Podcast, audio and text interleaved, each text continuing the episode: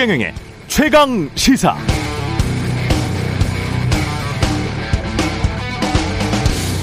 네, 지난 일요일 이재명 경기도지사가 SNS에 어려울수록 기본으로 김근태 정신으로 라는 제목의 글을 남겼습니다.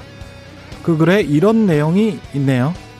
최근 국민들 마음이 심상치 않습니다. 개혁 성공의 동력이라고 할 수 있는 국민 신뢰가 흔들리고 있습니다. 길을 잘못 가고 있다는 걸 알아챘는데 다른 길 찾으려 하면 더 헤맬 뿐입니다. 곧바로 돌아 나와서 처음부터 그리고 기본부터 다시 시작하는 게 가장 빠릅니다. 같은 날 민주당 박용진 의원도 KBS 의료진단 라이브에 출연해서 비슷한 자기 반성을 했습니다.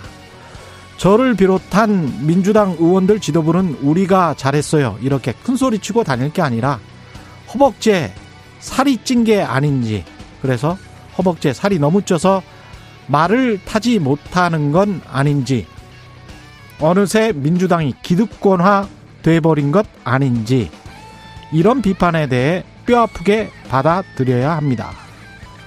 이번 선거가 어떤 결과로 끝나더라도 민주당은 자기 반성을 보다 철저히 해야 한다는 이런 내부의 목소리 그냥 흘려보내선 안 될 것 같습니다. 개혁한다고 나서서 세월만 덧없이 흘려보낸 것 같은 것은 아닌지 비육지탄에 통렬한 자기 반성을 하지 않는다면 그 개혁에 힘을 보태준 시민들을 결국 배반하는 꼴이 되기 때문입니다. 그게 무능이었던 아니면 운이 없었던 결과에 대한 책임은 결국 집권 여당이 질 수밖에 없습니다. 네, 안녕하십니까. 3월 30일 세상에 이익이 되는 방송 최경련의 최강시사 출발합니다. 저는 KBS 최경령 기자고요. 어, 최경련의 최강시사 유튜브에 검색하시면 실시간 방송 보실 수 있습니다. 짧은 문자 50원, 긴 문자 100원이 드는 샵 9730 무료인 콩 어플에도 의견 보내주시기 바랍니다. 어제 서울시장 후보인 더불어민주당 박영선 후보, 국민의힘 오세훈 후보가 첫 TV 토론회를 가졌습니다. 역시 부동산 대책이 화두였는데 전문가와 함께 두 후보의 부동산 대책 철저히 한번 평가해 보겠고요. 2부에서는 여의도 정책맨 더불어민주당 홍익표 정책위 의장 만나봅니다.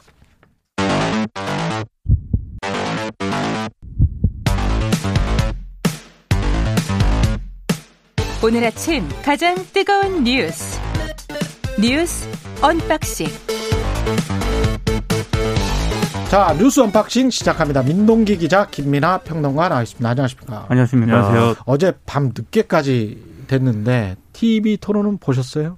네. 끝까지는 안 봤고요. 끝까지 보지는 못하, 네. 못하셨고, 예. 보는 데까지는 봤습니다. 보는 데까지는 봤다.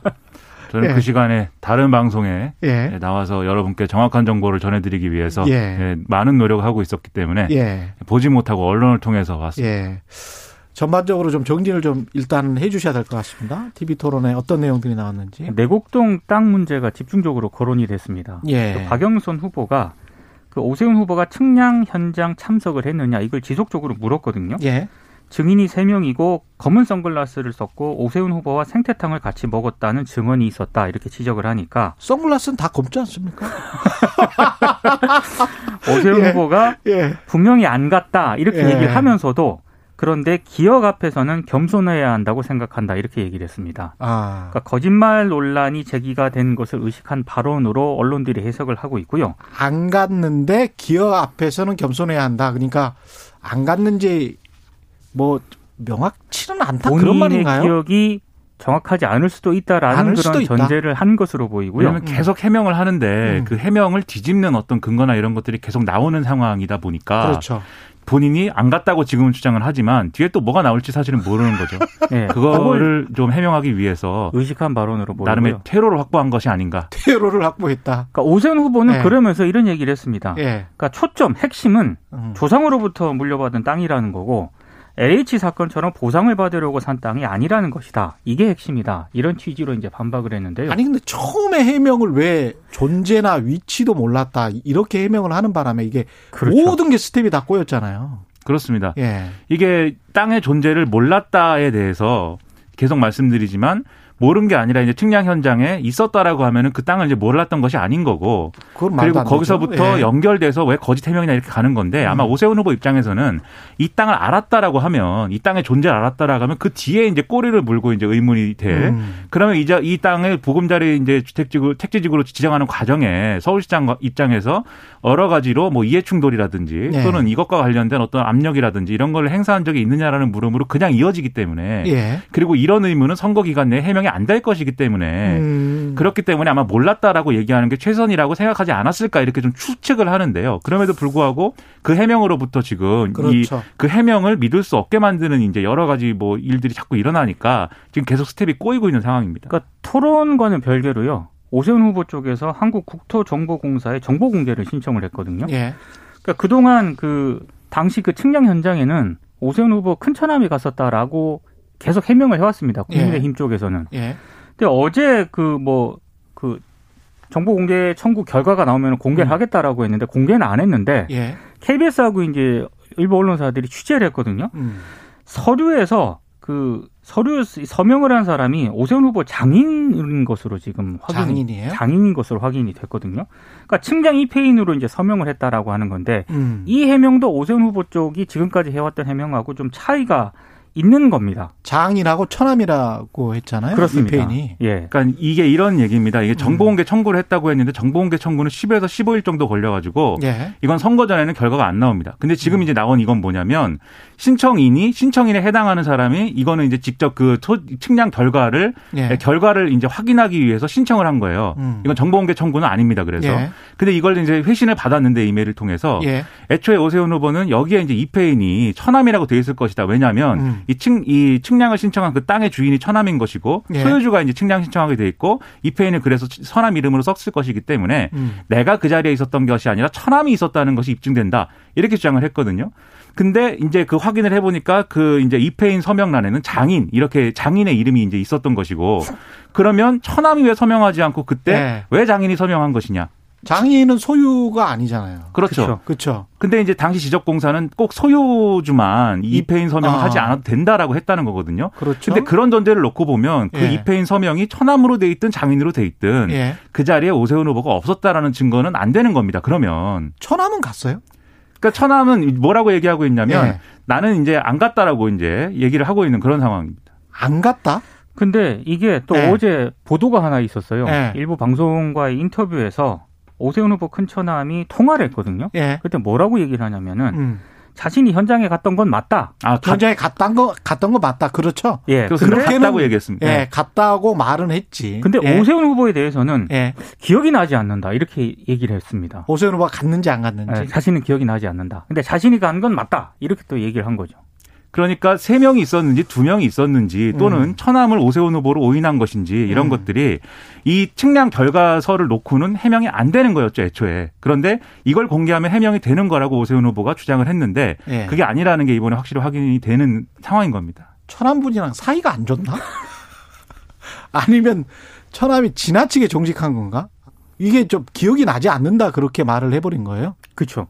통화에서 그렇게 어, 얘기를 한 어지간하면은 갔었던 것 같다 이렇게 이야기할 것 같은데 식구니까. 근데 뭐 그들의 네. 관계를 우리가 뭐 알 수는 없는 노릇이지만 네. 어쨌든 해명이 정확하지 않기 때문에 발생한 이런 문제가 있고요.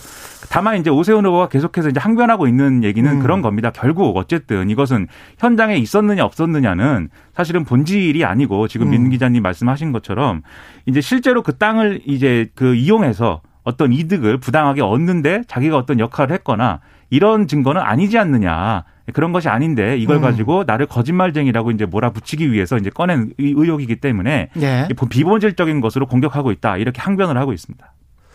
그렇죠.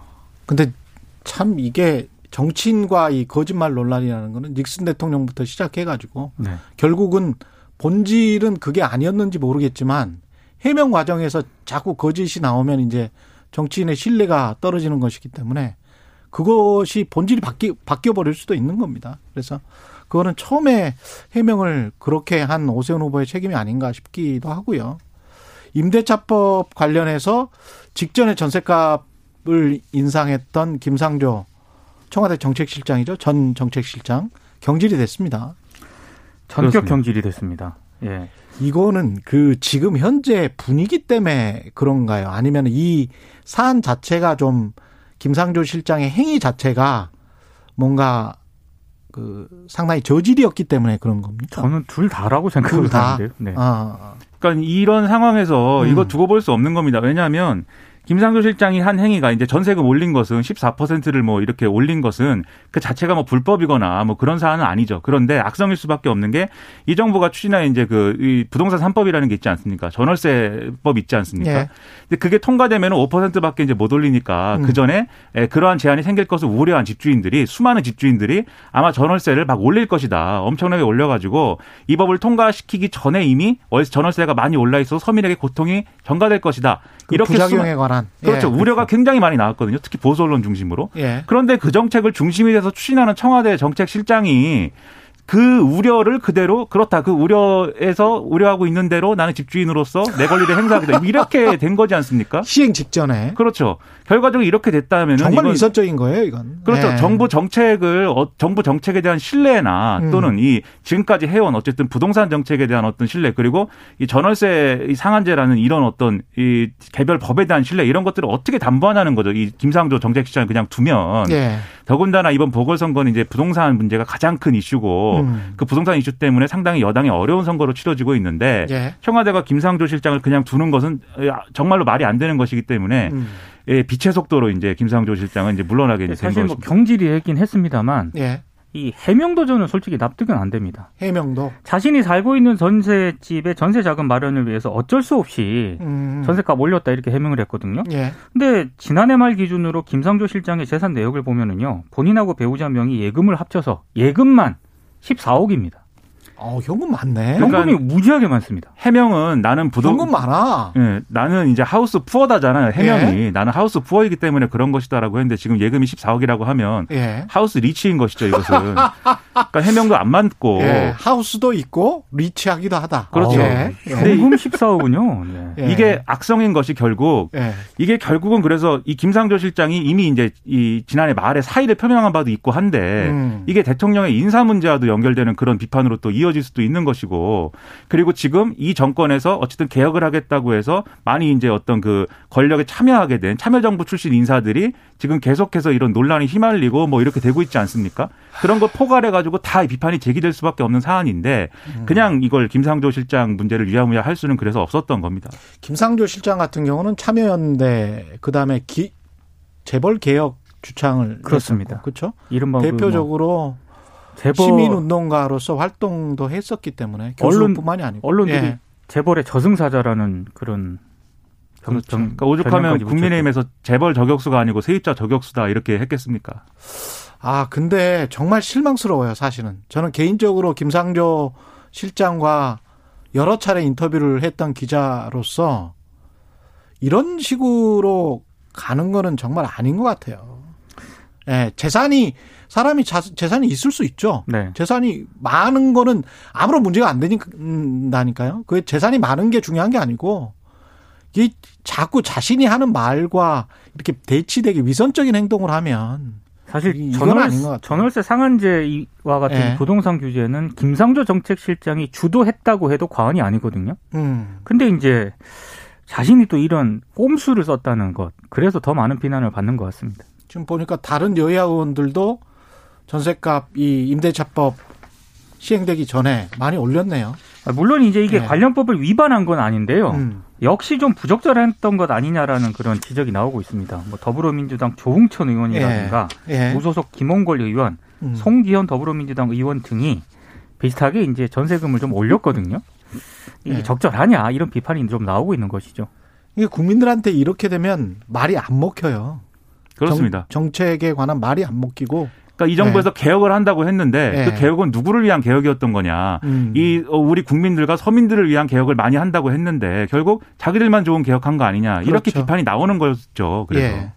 백신은 지금 약간 좀 공급이 불안정할 것 같은 그런 분위기인데 저는 이게 가장 걱정됩니다. 사실은. 그러니까 사실 예. 이게 가장 중요한 문제인 예. 것 같은데요. 제일 중요합니다. 지금 코로나19 예방 접종 대응 추진단 쪽에서 밝힌 내용을 보면은요. 예. 코백스 퍼실리티를 통해서 아스트라제네카 백신 43만 2천 회분이 4월 셋째 주 국내에 들어온다고 밝혔거든요. 예. 근데 이게 원래는 3월 말 69만 회분이 들어오기로 되어 있었는데 물량도 조금 줄어들었고 시기도 늦춰졌습니다. 예. 이게 이제 국제적인 공급 상황에 어려움이 반영된 것이라는 게 방역 당국의 설명인데 음. 문제는 뭐냐면은 인도라든가 유럽 등에서요 자국 내 유행 상황이 심각해지니까 백신의 수출을 잠정 중단하려는 그런 움직임이 보이고 있다는 겁니다. 예. 이게 만약에 이제 일시적인 현상이 아니라 장기화가 되면은 국내 백신 수급에도 상당히 좀 차질이 빚어질 것은 좀 불가피한 것 같습니다. 그러니까 이게 코백스 퍼실리티는 결국 이제 그 일정을 코백스 퍼실리티 측이 조정을 하기 때문에 우리가 지금 받아야 될 백신을 못 받게 된 상황이 된 건데 예. 이거에 이제 개별적으로 이제 제조사하고 계약한 백신들 있지 않습니까?